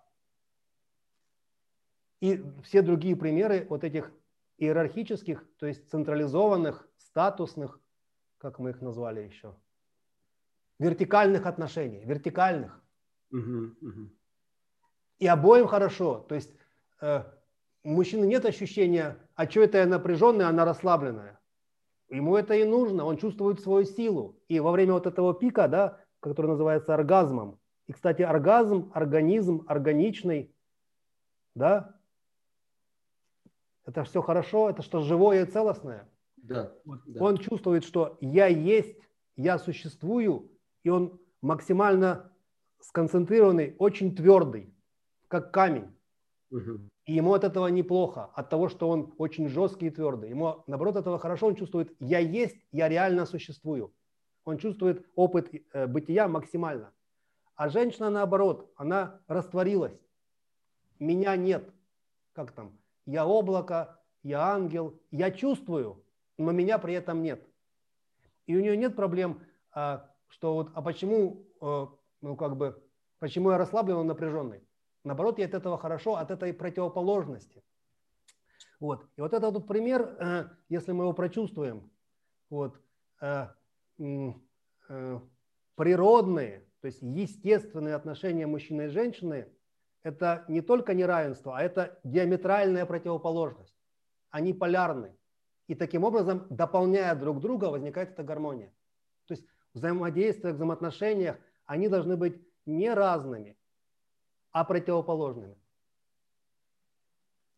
То есть вот теперь, подходя к главному моменту, ради чего мы здесь, вот хотелось бы понять все-таки плюсы и минусы, потому что наверняка есть плюсы в одном, и там, где находят минусы, то нужно их как бы сейчас как-то осветить. И вот, на мой взгляд, необходимо дать не просто вот оценку этому, а нужно это в максимальной степени, конечно же, в соответствии с тем, что мы занимаемся сферами примерно одинаковыми, но я не профессиональный астролог, и мне вот интересно знать твое мнение, которое из твоего опыта исходит. Вот в чем же все-таки вот плюсы в равенстве, ну минусы я уже примерно понял. Находишь ли ты какие-то плюсы? И, соответственно, то же самое, что касается неравенства, потому что у нас неравенство двух типов я выделяю. Вот тогда, когда главенствует мужчина в браке, сейчас мы о браке будем говорить исключительно, и женщина главенствует в браке. Чтобы у нас был так называемый интерактив, я задам 4-й вопрос слушателям. Да, пока не отвечают. Ну, отвечают, но по-своему. Да. Отвечают на то, что хотят, а не на то, что я спрашиваю. Где больше плюсов? В партнерстве, ну, мы называем его равенство, или в иерархичных, централизованных, вертикальных отношениях, которые мы называем неравенство в кавычках? Где будет больше плюсов и минусов? Вот. И пока люди отвечают, ну вот, если мы ученые, да, мы знаем, что есть фундаментальные основы, и там, где есть понятие материи, множественности, мы называем его тьмы, то там будет больше результатов, больше вариантов, больше всего. И поэтому, как бы вот не считая количественно, ученый человек, который знает законы, он будет знать, где больше. А посмотрим, что ответят наши зрители. Значит, плюсы партнерства, которые являются стремлением к равенству. Самый главный плюс, что можно не брать на себя ответственность. Это огромный плюс. Вот помните Райкин? Кто шил костюм? Мы. Кто конкретно? Мы все. То есть костюм ужасный, надеть нельзя, но за это никто не отвечает. Потому что это коллективная ответственность, как от отсутствия ответственности. Поэтому люди сейчас не очень ответственные, и мужчины, и женщины. Нам страшно за что-то отвечать, нам страшно принимать решения. И поэтому партнерство, как самый главный плюс, никто ни за что не отвечает. То есть за здоровье отвечает Министерство здравоохранения, там, за безопасность полиция, за образование, ну, там всякие духовные практики, учения или Министерство образования. И в семье никто ни за что не отвечает. Это удобно, особенно для типичных людей, которые не привыкли брать на себя ответственность. Второе удобство – это можно, как вот говорят в народе, шланговать. То есть можно ничего не делать, а постоянно предъявлять претензии, требовать отчетов, постоянно говорить, что ты свою долю партнерства плохо выполняешь, а себя упускать. То есть, ну, как бы постоянно, как это, лучшая защита на нападение, то есть предъявлять претензии и атаковать. Ну, женщины этим постоянно пользуются. Следующий плюс. Мы же хотим быть личностями, проявлять себя, и поэтому, ну, как бы в социуме, как о себе заявить от личности? И в окружении. Вот. А так есть партнер, и можно постоянно иметь объект, на котором я тренирую себя как личность. То есть требовать внимания к себе, к своему мнению, что-то рассказывать, там, навязывать свое мнение. То есть постоянно есть как бы тот, на кого можно вылить все, что у меня есть в личности. Второе, что в партнерстве, вот этот уже баланс. То есть когда у меня там спустило колесо, я слабая, беззащитная женщина, пойди мне накачай. Когда, допустим, там мы делим бюджет, я тоже личность, почему мое мнение никто не учитывает. То есть можно постоянно быть с претензией на ведущую, то на ведомую. И переключаться по необходимости. Вот. Отказываться от ответственности и решений, когда я не хочу, и наоборот, брать на себя решения, когда я этого хочу. Ну, как бы переключаться в удобное для себя время. Угу. Я не знаю, это плюс или минус, но всегда можно постараться передоговориться. Вот, если это традиционные отношения, там правила установлены главой, и они не меняются. Или очень редко меняются. И многим это кажется как бы, ну это же скучно. Одни и те же принципы семьи, мы живем по одним правилам. А где же это разнообразие? Вот. А когда партнерские отношения, можно постоянно менять правила, передоговариваться. Вот. И для людей это кажется чем-то интересным. Да, ну и я так понимаю, что если мы не договорились, то можно расторгнуть эти отношения и получить свободу от этих отношений. Ну да, если мы говорим о том, что легко из них можно выйти, это плюс. Но да. Обратная сторона, они временные, нестабильные, некрепкие. Вот. То есть да, легко можно выйти из отношений. Вот. Из партнерских труднее выйти, и есть ощущение, что я предал или изменил. То есть там я чувствую угрызение совести. Тут никаких угрызений совести нет. Все, нам это невыгодно, мы расходимся, и как бы совесть чиста. Угу. Вот. Ну и для женщин один из важных плюсов. То есть есть огромный диапазон манипулирования. Вот эти вот как бы... Там плач, да, она сидит и плачет, или устраивает истерики, или там молчит, обижается или имитирует обиду, да, то есть, ну, если это партнерские отношения, то это огромный диапазон, использовать все вот эти вот возможности для манипуляций. Вот для женщины это плюс. А какие плюсы для мужчины есть в партнерских отношениях? Не брать ответственность, вот то, что я сказал, это самое главное. Да, да, отлично. Угу. Ну, для женщин гораздо больше плюсов. А вот интересно, если для мужчины есть такое шикарнейший жирный плюс, не брать ответственность, то как этим воспользоваться? То есть вот я вот сейчас попробовал в своей роли. Ну, жена говорит, у меня что-то болит. Ну, иди в больницу. Я не знаю, что делать. Ну, посмотри в интернете. То есть у него ни за что не болит голова. Ребенок заболел. Ну, вызови скорую. То есть он не напрягается. Он ни за что не отвечает. Не надо ничего делать. То есть вот там, мне плохо. Ну, сделай что-нибудь. А я-то тут при чем? То есть с него, как говорится, взятки гладкие. Да. Это главное. Да. Ну, ну хорошо, да. Я это чувствую, как, ну, как бы вот, наверное, свой пример не надо приводить. Ну, в общем, да, то есть ему можно очень не напрягаясь быть в этих отношениях. Ну, безответственно, можно сказать. Это же очень легко. Я так сделал, ничего не получилось. Ну, а как, какой с меня спрос? Да, добро, хорошо, Антон, это понятно. Да, теперь, еще что... плюсы продолжаем? Или... А еще есть плюсы, да? Очень много, то есть их очень много, даже самых основных. Ну, хорошо, да, интересно просто еще какие-то моменты. Но для мужчин это, наверное, не очень важно. Женщина может заявлять в окружении о том, что у нас прекрасные отношения, у нас взаимная любовь и уважение, мы ценим друг друга. Мы делимся своими впечатлениями, нам важны интересы друг друга. И это очень красивая картинка.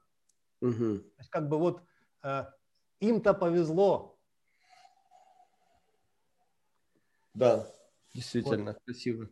Да, ну и остальные там вот, наверное, плюсы, да, то есть модное же слово иметь свое пространство.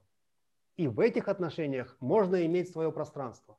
Понятно почему, да? Когда отношения иерархически централизованные, все пространство главы семьи, все, вся квартира, вся жизнь, все дело, это пространство главы семьи полностью. И у других участников нет своего пространства. Вот. Ну, понятно, что многим показывается, что это какая-то тирания и деспотизм, но на самом деле, как вот все пространство Солнечной системы, это пространство Солнца. И мы не чувствуем тут такой тирании. Вот. А когда партнерские отношения, у каждого может быть свое пространство, и это людям нравится. Тем более это продвигается как вот, ну, как сказать, не то, что даже преимущество, как потребность. Не входите в мое пространство. Вот. Особенно в каких-то фильмах там западных, да, у ребенка своя комната, и отец не может туда войти. Да. Почему? Ну, психолог нарушает свое пространство, да. Нарушает права ребенка, да. И вот это вот, жена говорит, кухня – это мое пространство, там я главная, и ей хорошо. А мужик говорит, гараж – мое пространство, и все. И каждый имеет свои как бы вот эти вот ну, зоны. Они называются зоны ответственности, и мы понимаем, что а там человек как на зоне, хотя эффект… Да. Мое пространство, моя зона ответственности, то есть я прибиваю гвозди, а ты там чистишь картошку и делаешь борщ. Вот. Это кажется людям преимуществом. Вот. И если человек не может подчинить себе все пространство и быть главой, или не может отдать все свое пространство главе, тогда для него это большой плюс. Вот. И еще очень важный плюс. Как это сказать, очень сложная такая ситуация. Между очень неравными партнерами может быть партнерство. И они просто будут договариваться на не очень выгодных условиях. То есть вот как бы совершенно разные люди, они могут быть в этих отношениях. Ну, допустим, если это иерархические отношения, то чтобы женщина была адекватной спутницей, она должна быть более-менее мудрой. И они требуют некоторые как бы соответствия, ну может быть, совместимости. Иначе трудно будет в иерархических отношениях. А когда отношения партнерские, то очень умная, мудрая может быть женщина, очень глупый мужчина и наоборот. То есть договориться между собой очень неравные люди. Вот. И поэтому это как бы вот, если люди очень разные, но хоть как-то они договорятся на неравных условиях. А, вот еще такой яркий пример, его так люди лучше прочувствуют. Это сейчас модное направление психологии. Вот одному важны эти отношения, а другому не важны. Если это иерархичные, они не будут в отношениях. Правильно? Да. То есть, вот, допустим, директор и подчиненный, да, или ученик и учитель. Если одному не важны, у них ничего не получится. А в партнерских отношениях они смогут договориться, просто тот, кому они более важны, будет больше туда отдавать ресурсов, времени и сил, а тот, кому они чуть-чуть важны, он будет чуть-чуть там как бы вовлекаясь, но его этого будет достаточно. То есть даже с разной заинтересованностью, так называемой зависимостью к отношениям, они договорятся, но просто пропорции будут разные. Вот. Если это статусные, то есть централизованные отношения, у них ничего не получится. Угу. Вот, наверное, это второй главный плюс, помимо ответственности. Договориться может кто угодно, если они будут менять свои условия, пропорции, вклады и все остальное. Да, вот у меня нарисовалась такая картина, что это идеальная такая жизнь, когда утром вся семья просыпается и все разбегаются по своим, очень важно, по своим работам или как-то по своим делам, в которых никакого участия не принимают остальные члены семьи. И вот желательно долго не задерживаться, то есть иначе могут возникнуть какие-то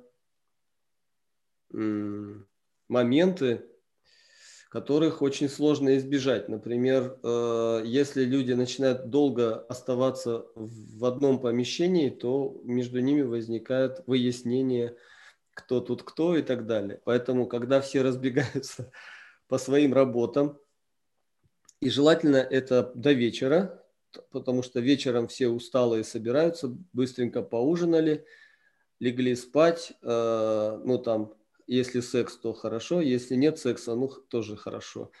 И утром опять все проснулись и опять разбежались по работе. И в субботу, воскресенье немножко побыли вместе, вот и уже воскресенье, а это уже, ну, мне кажется, уже начинают очень напрягать, поэтому в понедельник все обратно по работам. То есть вот такое у меня сейчас нарисовалось. И, конечно же, у мужа свои дела, у жены свои дела, у него своя кредитка, у нее своя кредитка. Вот, хотя кредит общий. Интересно, да? Ну, как-то. Ну, тоже своего рода, наверное, правильно. Когда они берут кредит, то они его берут вместе и, ну, в общем, много моментов таких, которые меня немножко сейчас обескураживают, откровенно, по отношению в плюсах. Но плюс я увидел однозначно в том, что каждый человек не лезет в жизнь другого человека. У нас в свое время я...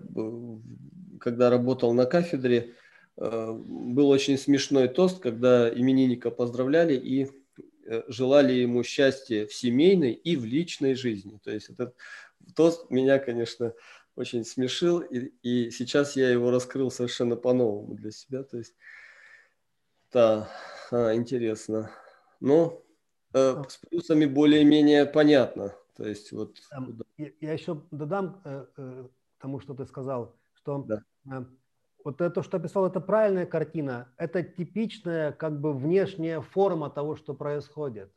Но если обратить внимание людей на их ощущения, на то, что происходит, у них будет иллюзорное, но это не ощущение, как бы мнение, что у них все хорошо, у них баланс, да, вот этот вот баланс, что мы ценим друг друга, мы уважаем друг друга, мы прислушиваемся к мнению друг друга. И как бы это, ну, вообще идеал. И это не ощущение. Это схема или картинка, которую они не проживают. Потому что они проживают постоянные конфликты и вот это вот желание отстоять свои интересы. То есть реально они проживают отстаивание своих интересов, а в иллюзорной реальности у них картинка, но что мы как-то договариваемся, и мы из-за этого как бы единое целое. А на самом деле они не единое целое. Как вот говорят китайцы, невозможно пасти кошек. Угу.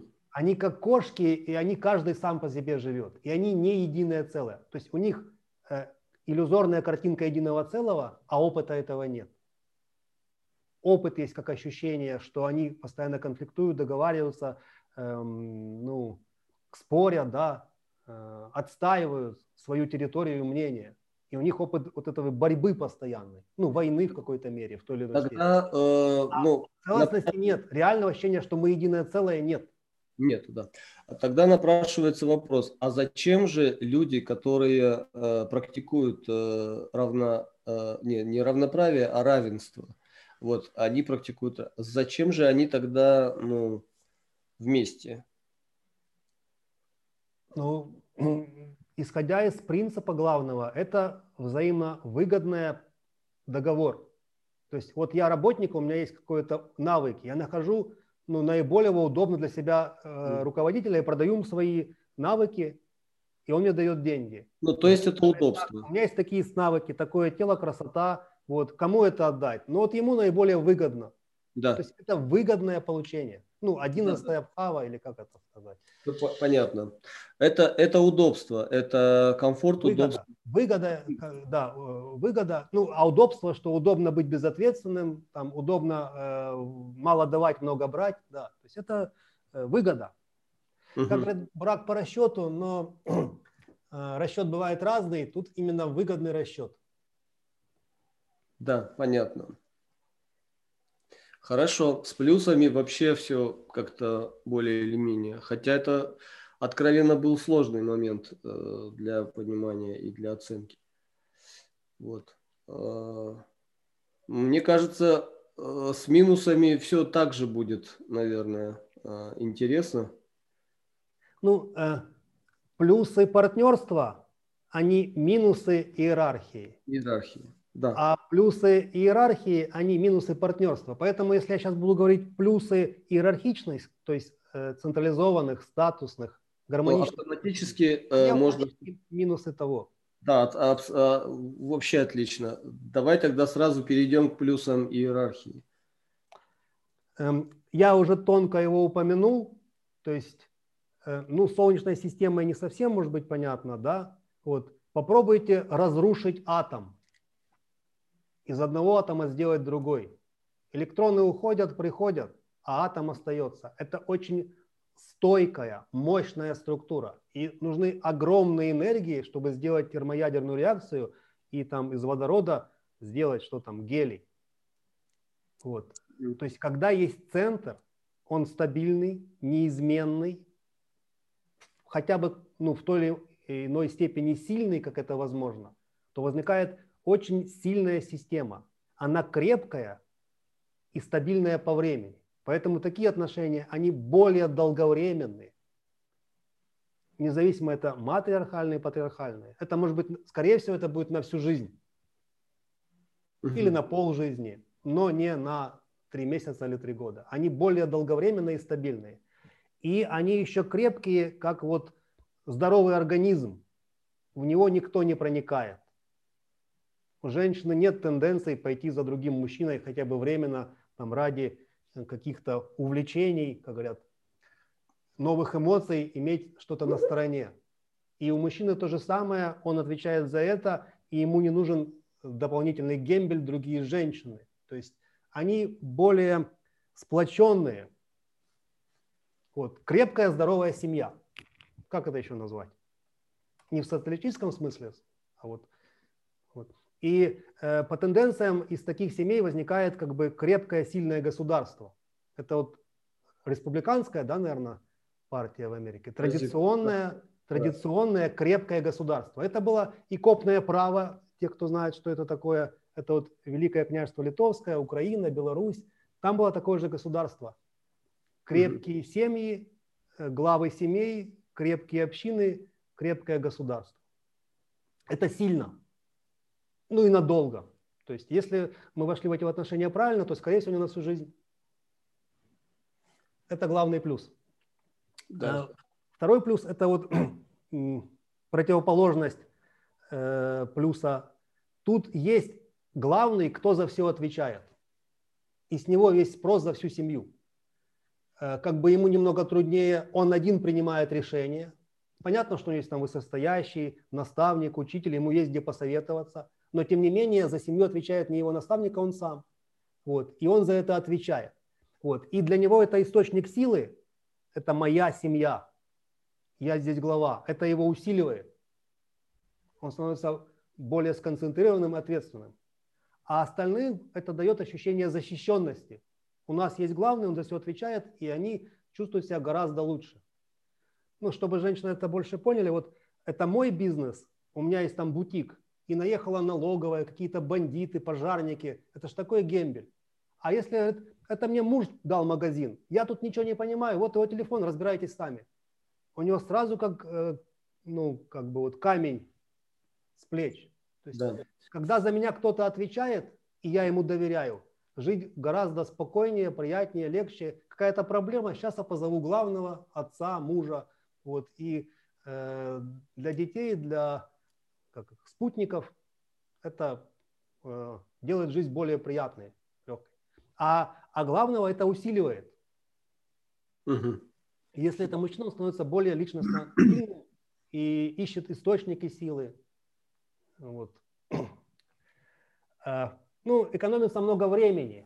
Мы же говорили, что там все договариваются, каждый высказывает свое мнение.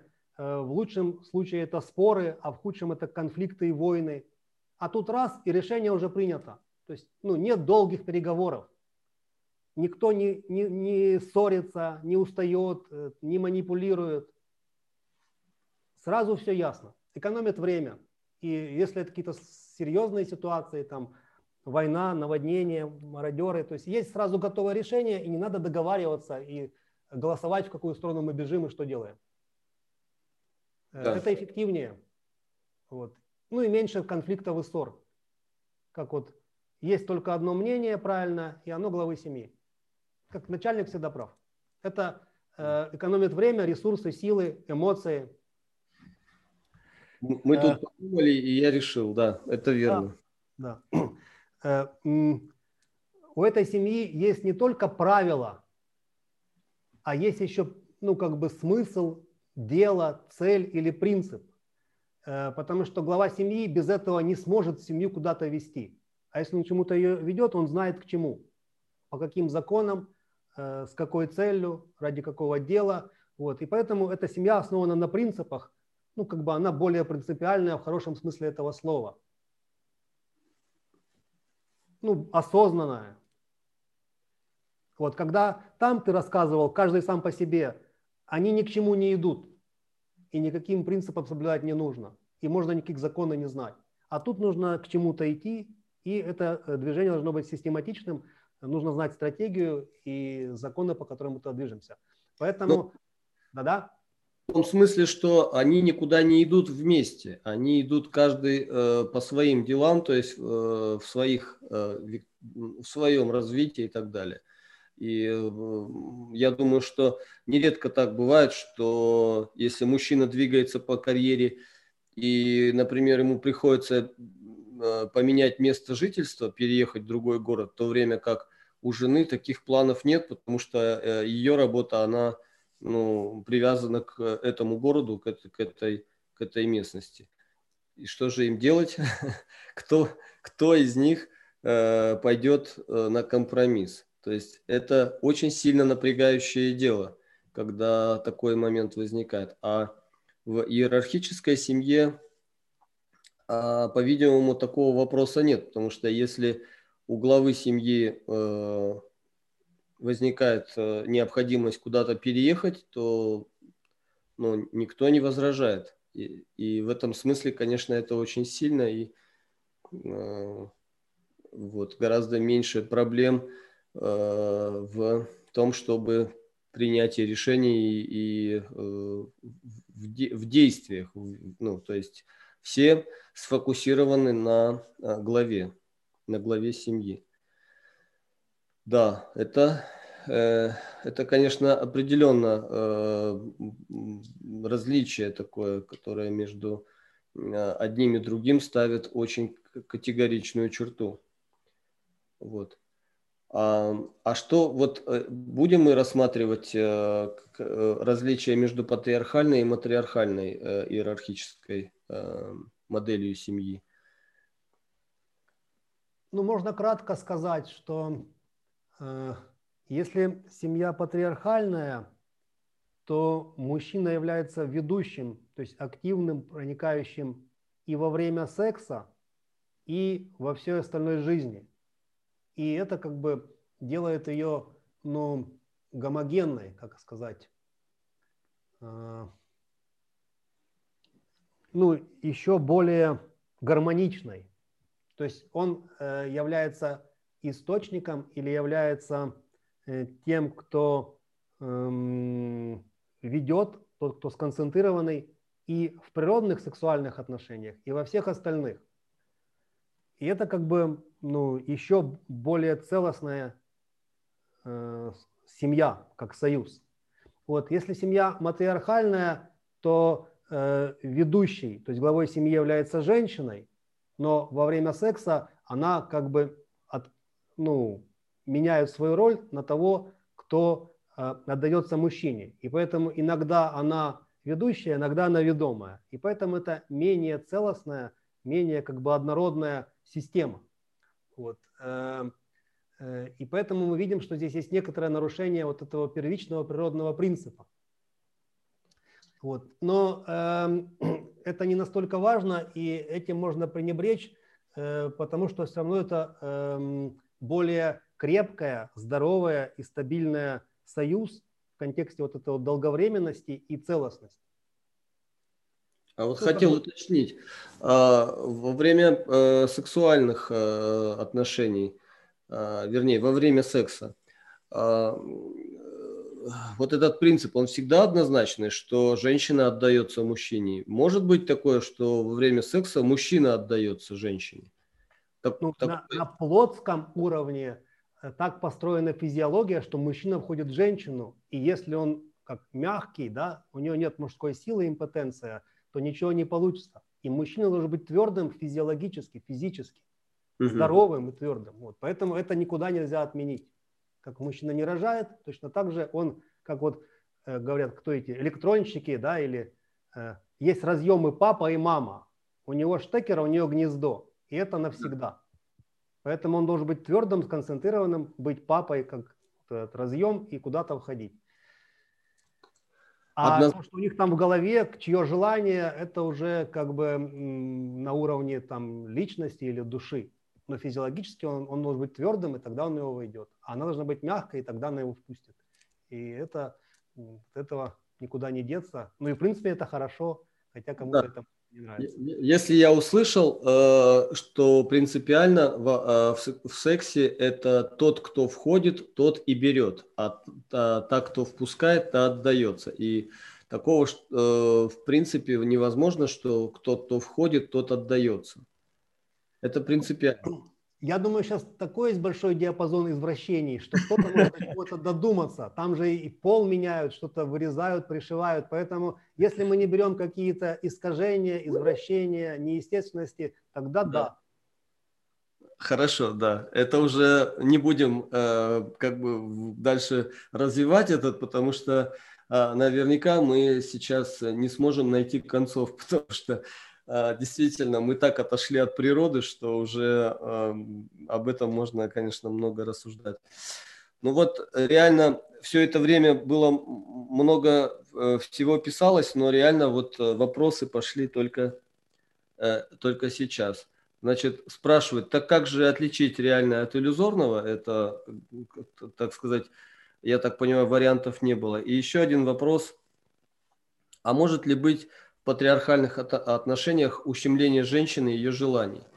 И дальше продолжение. Или такие отношения, или в таких отношениях желание женщины вообще не учитывается? Прекрасные вопросы. Именно этого женщины и боятся. Помнишь, у нас был с тобой как бы очень важный диалог, и мы видим, что женщины отказываются от правильного из-за страха. И вот этот вопрос – это страх. То есть, это когда мы говорили о женских желаниях, да, я помню, конечно. Да, вот страхи – это как бы вот такая вещь, которая мешает делать правильно. Иногда помогает, а иногда мешает. Тут это страхи. Да, ну, проще отказаться от желания в угоду страху, потому что вдруг мне просто перекроют вообще все возможности, и не будет, и жизнь превратится в кромешный ад. Я помню, да, конечно. Ну, начнем с вопроса Максима: как отличить реальное от иллюзорного? Да. Реальное, реал по латыни, настоящее, действительное, существующее. Это то, что есть в моей жизни. А моя жизнь – это то, что я проживаю как опыт, то, что я чувствую как ощущение. Поэтому то, что я могу почувствовать, является реальным, живым, проживаемым и поэтому настоящим. То, что я почувствовать не могу, является неживым, непроживаемым, несуществующим. И это может быть иногда что-то тонкое, как осознание, тогда да, я это осознаю, не проживаю. Но это очень как бы отдельная высшая реальность, мы в ней находимся редко. Вот. А чаще всего, если мы что-то не проживаем, то это то, что не существует. Это какая-то схема, это какая-то концепция, это кем-то придумано, это какая-то условность, так принято. Вот. Поэтому то, что можем почувствовать, и поэтому я много раз говорил об ощущениях, о чувствах, о примере с сексом или пример другого опыта. Тогда это в нашей жизни есть. Вот. И на примере, как говорится, вот иногда понятнее, чем по смыслу. Вот у меня есть автомобиль. И как узнать, он у меня есть или его нет? Если он у меня есть по документам, но я опыта его не умею, то это иллюзия, что он у меня есть. Я же на нем не езжу, он меня не возит. Вот у меня там в гараже стоит «Волга», ей там 30 лет. Она есть или ее нет? Ну, по документам есть, а опыта ее нет. И потом я открываю двери, она уже заржавела и рассыпалась. А я думал, что она есть, потому что там у меня есть какое-то свидетельство регистрации. Вот. А машина может быть чужой, но мне дали ключи, и я езжу. По документам у меня нет, но она меня возит как конь, помогает. Поэтому реальное и иллюзорное. То, что я проживаю как опыт, то, что я чувствую, то, что входит в мою жизнь, как живые ощущения, это есть. И на эти знания надо полагаться в контексте взаимоотношений мужчины и женщины. А то, что я где-то вычитал, это модное веяние психологов, или об этом говорят ведические учителя, или какие-то там тексты, очень рискованно этому доверять. Там много заблуждений, много иллюзий, и потом, когда я это понимаю, уже иногда бывает слишком поздно.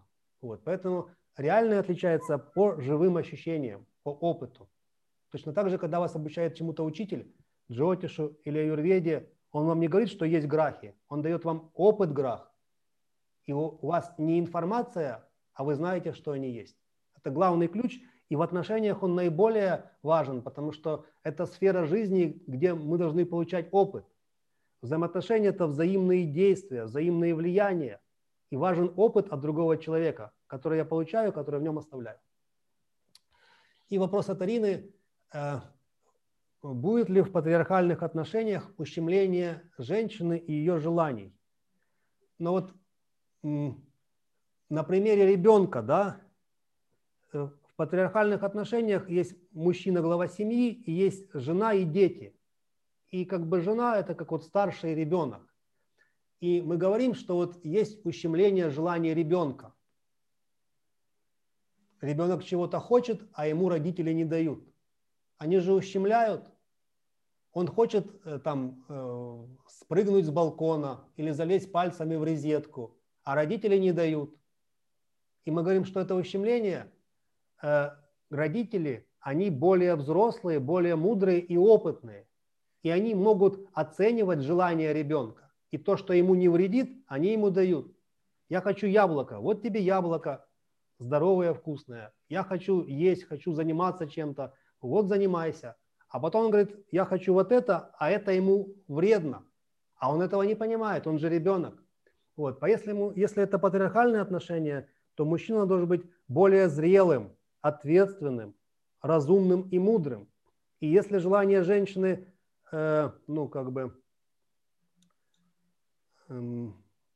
ей же потом повредят, ему следует ее ограничить. И с точки зрения толерантности ее ограничивают, да? Вмешиваются в ее пространство. Но с точки зрения реальной жизни ей же делают лучше, поскольку ее уберегают от того, что ей потом повредит. Вот многие женщины же борются с лишним весом, переедают, а сами себя ограничить не могут. А если ей мужчина говорит, ну что ж ты так, и еще как-то ее простимулируют за правильное питание и слегка приятно, мягко накажет за неправильное питание, она уже справится с этим своим трудностью. Вот. Поэтому ущемление – это понятие с точки зрения вот этих вот прав человека, ну и всей этой системы, да? Западные ценности, ООН, права человека. Вот. Если мы будем увлекаться, тогда и дети начнут нами манипулировать, и сами из-за этого пострадают. Поэтому нужно быть зрелыми, разумными и осознанными. Вот. И если женщина вступила в патриархальные отношения, она это же не случайно сделала, она доверяет этому мужчине. Должна доверять. Вот. Тогда он ее не ущемляет, а он ей помогает исполнять те желания, которые хороши, и уберегать от тех желаний, которые ей же могут навредить. Вот. И в таких отношениях желания женщины вообще не учитываются. Ну, кто это выдумал? То есть, с чего это можно взять такое? Вот у меня есть дети, я что, не учитываю их желания? Наоборот, я стараюсь их желания осуществлять. Ты хочешь велосипед? Бери, катайся. Ты хочешь мультфильмы? Вот есть прекрасные мультфильмы. Вот. То есть глава семьи, он же не деспот. Ему, для него, не то, что приятно, это для него удовлетворение как-то осуществить желание его семьи. Он почувствовал себя сильнее, и он старается это делать. Но он соразмеряет это со своим делом, со своими ресурсами, со своим временем. И, конечно же, учитывает. Да, Антон, спасибо. Это, по-моему, это было очень исчерпывающе в отношении неравных отношений, особенно в патриархальных отношениях. У многих сейчас очень, во-первых, это из неравных отношений, это наименее встречаемые, потому что чаще всего отношения, даже если они и иерархичны, то есть неравные, а большая часть таких неравных отношений, они склоняются к матриархальным. То есть я по опыту своих практик и своей работы говорю. То есть, причем это не только, как я наблюдаю, позиция женщины. А позиция мужчины в этом смысле не менее определенная. То есть мужчины предпочитают матриархальные отношения к патриархальным. Вот. А в отношении ответственности хотел уточнить. Мы сказали, что в равноправных отношениях или в отношениях равенства присутствует такой плюс, как безответственность. А как насчет ответственности в неравных отношениях, в иерархичных отношениях?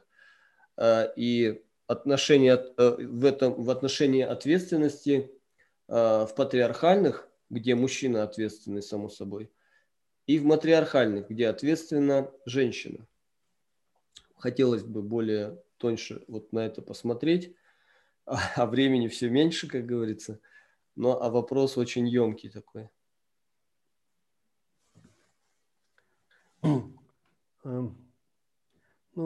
В равных отношениях там, где партнерство, там есть иллюзия ответственности.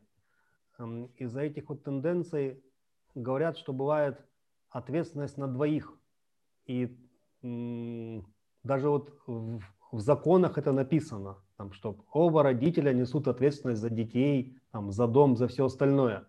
Вот. Но как это может быть реально? Ты виноват, нет, ты виноват. То есть ответственность бывает либо одна, либо она уже как бы и не совсем ответственность. Вот. И поэтому им кажется, что они оба отвечают за свою семью.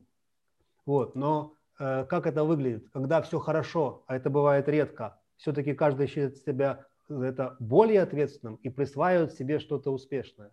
А когда в семье все плохо или какие-то проблемы, а это бывает чаще, он говорит, что «ну я-то все правильно сделал, а у тебя какая-то проблема», и переваливает вину на другого. То есть это как бы вот иллюзия реальной ответственности. А реально за семью отвечает какая-то внешняя структура или внешняя сущность. Допустим, там, если они два христианина, то как бы за их семью отвечает, ну, им кажется, что Бог или Иисус Христос, а на самом деле священник, к которому они оба ходят. Если у них есть один наставник, то, возможно, он за их семью отвечает. Это может быть отец одного из родителей, там, теща может такой семьей управлять и так далее. То есть внешняя сущность, человек, чаще всего человек, отвечает за их семью, и они оба к нему приходят и просят их рассудить. И тот, к кому они оба придут, чтобы он их помирил, как говорится, рассудил, он за это отвечает, а они оба это признают. Вот. Поэтому она тоже есть, им кажется, что это их общая, а на самом деле она реально внешняя. Если это ну, централизованные, то есть иерархичные, неравные отношения, тогда ответственность на себя должен взять глава семьи, и он отвечает за семью, но перед кем-то вышестоящим. И если это мужчина, и он зрелый, ну, он в той или иной степени к этому готов. Он видел пример, его отец отвечал. Сама вот эта вот концентрация дает ему дополнительные силы. Они появляются как бы ниоткуда. Я за это отвечаю, я тут же становлюсь более осознанным, и во мне пробуждаются скрытые резервы. Но надо перед кем-то как бы, ну не то что отчитываться, да, с кем-то нужно сверяться. И поэтому, чтобы еще чувствовать себя сильнее, мужчина в патриархальных отношениях сверяется с ориентиром, с маяком. Может быть, со своим отцом, а может быть, с вышестоящим наставником, перепроверяя, что он все правильно делает. И его это усиливает. Ну, а семье это знать не обязательно, то есть мы ему доверяем, и это, в принципе, естественно. Вот, это традиционная семья. Вот, если глава семьи женщина, то есть это матриархальные иерархические отношения, тогда понятно, что ей труднее взять ответственность. Она может это говорить как бы явно на словах, но внутри себя стараться от этого ощущения уйти, потому что оно ее напрягает, концентрирует, дает ей меньше расслабленной приятной жизни. Вот. И она это делает неохотно, и это противоречит ее женской, впитывающей мягкой природе. Поэтому это ей труднее. Вот. И точно так же получить сверху источник силы ей тоже труднее. То есть вот ей проще там общаться с духами природы или использовать стихийные силы, чем очень однозначно пойти за наставником и доверить ему свою жизнь. Поэтому она, ну, делает почти то же самое, но, будучи женщиной, она в этом менее эффективна. Да, понятно. Ну вот в связи с этим хотел и такой еще один вопрос под занавес, да? Вот анекдоты, это же фактически зеркало народа, да, то есть вот, народ юморит, но на самом деле вот в этом проявляется его какая-то внутренняя проживание реальности, которое народ как бы принимает как одно единое какое-то вот целое. И вот я давно задался вопросом, почему так много анекдотов про тещ и так мало анекдотов про тестей, да? Вот. И в этом смысле, вот когда два патриархальных человека роднятся между собой, то есть один выдает дочь, другой принимает, значит, женит сына, в общем, они вот таким образом породнились. И дальше эта семья, вот молодая семья, она переходит под покровительство, соответственно, будем говорить, тестя, да? Или как? Сейчас скажу правильно. Ну, в общем, отца сына. Ой, отца мужа, да? Точнее. Да. А теперь возьмем другую ситуацию, когда две матриархальные семьи решили породниться. Там главная мама, здесь главная мама. То вот по моим наблюдениям там вот нет в этом отношении какой-то ясности. Так они к кому переходят? К матери мужа или к матери дочери? Вот как ты сталкивался с такого рода вопросами? Или что в данном случае? То есть как вообще правильно с точки зрения матриархальной традиции? Ну, это же женщины, если в матриархате, они проявляют женские стихийные силы, и там действует один из природных законов. Кто сильнее, тот и прав. И я думаю, они как бы между собой состязаются, да, бьются, понятно. Да. И я думаю, какая женщина сильнее, та себе и присвоит. Вот. Вот. Может быть, сразу, и тогда будет меньше там последствий. Либо другой какой-то еще попробует другая женщина, и в конце концов поймет, что лучше, ну, как бы согласиться или отдаться. То есть кто сильнее, та и возьмет, я так думаю. Свекровь сильнее, то она. Если теща, то... А в чем сила, вот хотелось бы уточнить? Ну, природные силы – это силы воздействия через ощущения любого рода. То есть через силу личностную, когда женщина проявляет свою личность, о чем-то заявляет. Через силы манипуляции, то есть истерики и все остальное. Через физическую силу. Мы же знаем эту историю, когда женщины брали сковородки, били мужей и даже убивали, то есть... любое физическое, телесное, ощущаемое воздействие, либо эмоционально-личностное, и физическое женщины тоже могут применять, тем более сейчас вот как бы это модно, наверное. Я так думаю, что в ход идут также и оценка материального благополучия, то есть кто богаче, кто... Если это давит как ощущение, это же все-таки природная реальность. Вот смотрите, да. Как бы женщина поставила на место ребенка. Угу. Вот как ребенка женщина ставит на место. Кого-то бьет по попе, кого-то пугает, кому-то что-то обещает, на кого-то давит личностью, на кого-то орет. Вот. Это же все реальное воздействие. Она при этом находится не в мыслях, как бы вот, а что же советуют психологи? Она реально чувствует необходимость и воздействие на нее физически. От эмоционального до плотного воздействия и ударить тоже может. Точно так же женщины между собой меряются, ну, до физического не всегда доходят, вот, но воздействовать, чтобы дать ощущения, которые подавят соперника или оппонента. Вот. Но и вот как я вижу, ну, из своего опыта, хотелось бы свериться с твоим, то чаще всего эти выяснения отношений, они не напрямую, я имею в виду в матриархальных традициях, а через, в данном случае, теща будет действовать через дочь, опосредованно, а свекровь будет действовать через, ну, сына. И, в общем, какая-то такая интересная возня, ну, как я вот видел в своей практике, вот как это у тебя? Ты что можешь сказать по этому поводу?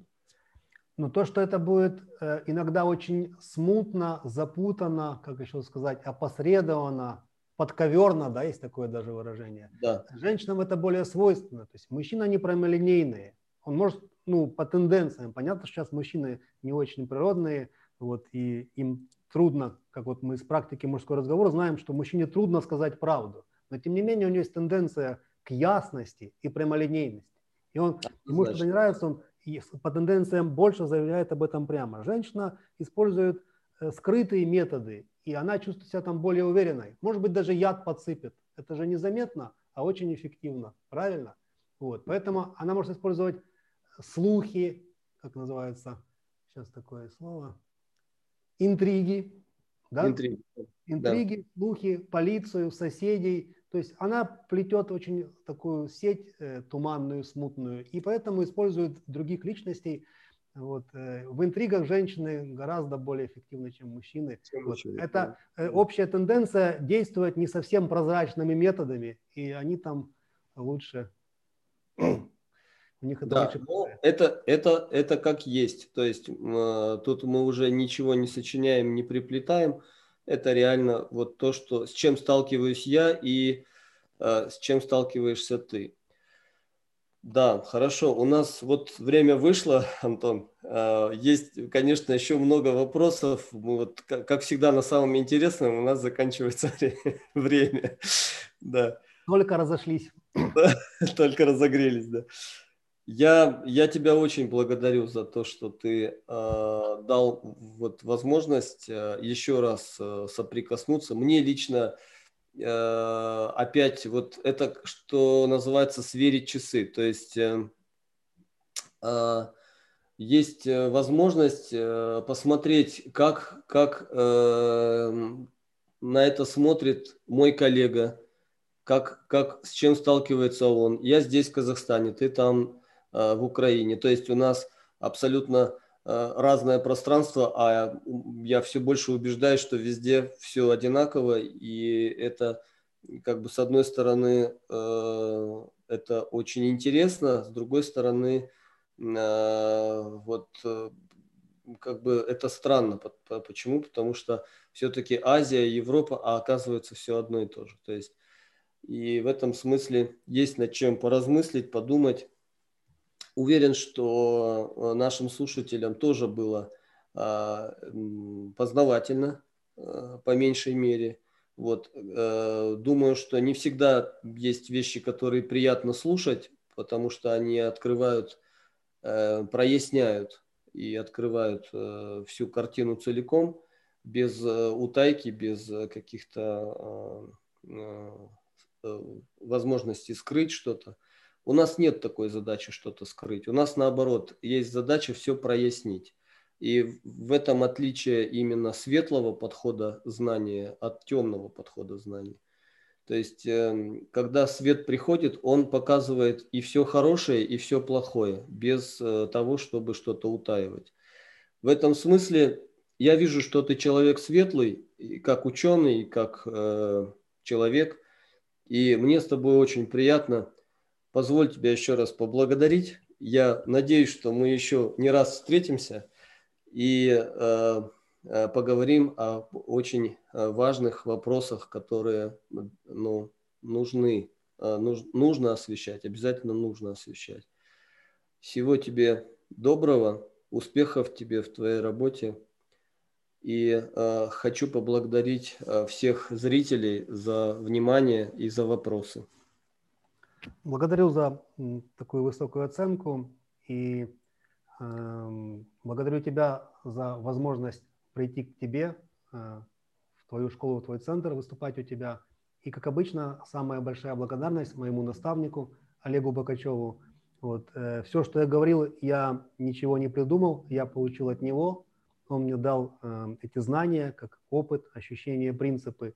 И если я сказал все правильно, это только его заслуга. Я передаю его знания как источника.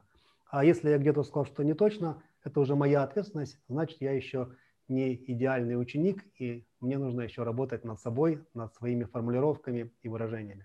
Благодарю. До следующей встречи. До свидания. До свидания.